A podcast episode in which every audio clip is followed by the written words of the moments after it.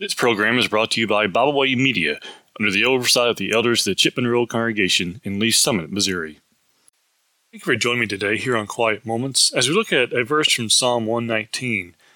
Today we're looking at Psalm 119, verse 18. Here the Bible says, Open my eyes that I may see wondrous things from your law.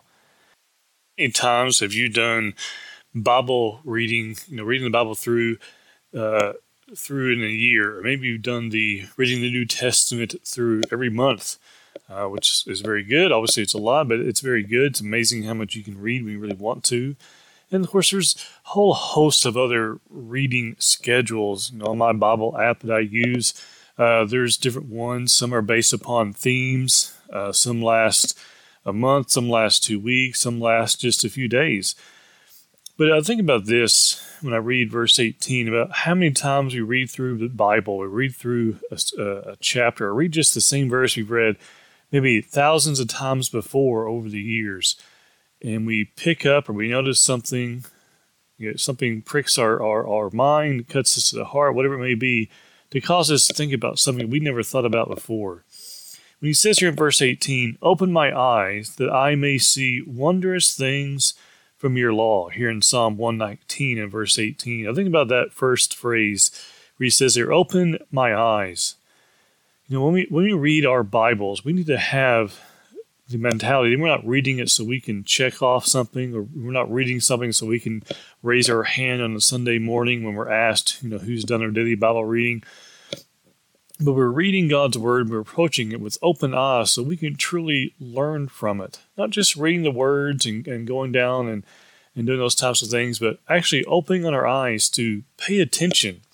And that's what I think of here in verse 18 with that phrase, open my eyes. I think of us paying attention. He says, that I may see.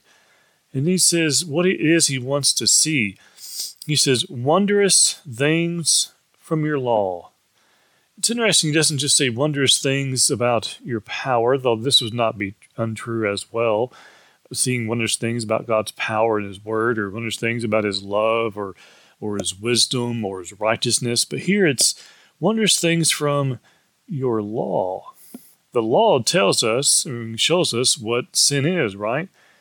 Seeing that wondrous, seeing those wondrous things is He wants us to have open eyes and to pay attention so we can learn about God's law. Here specifically, wondrous things from your law.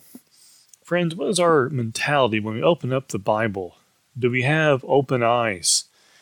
I remember one uh, religious group had the phrase for a while open hearts, open minds, open doors. Well, that's not wrong in of itself. Uh, they applied it in some very free thinking ways, but we want to have open eyes as we find here in verse 18.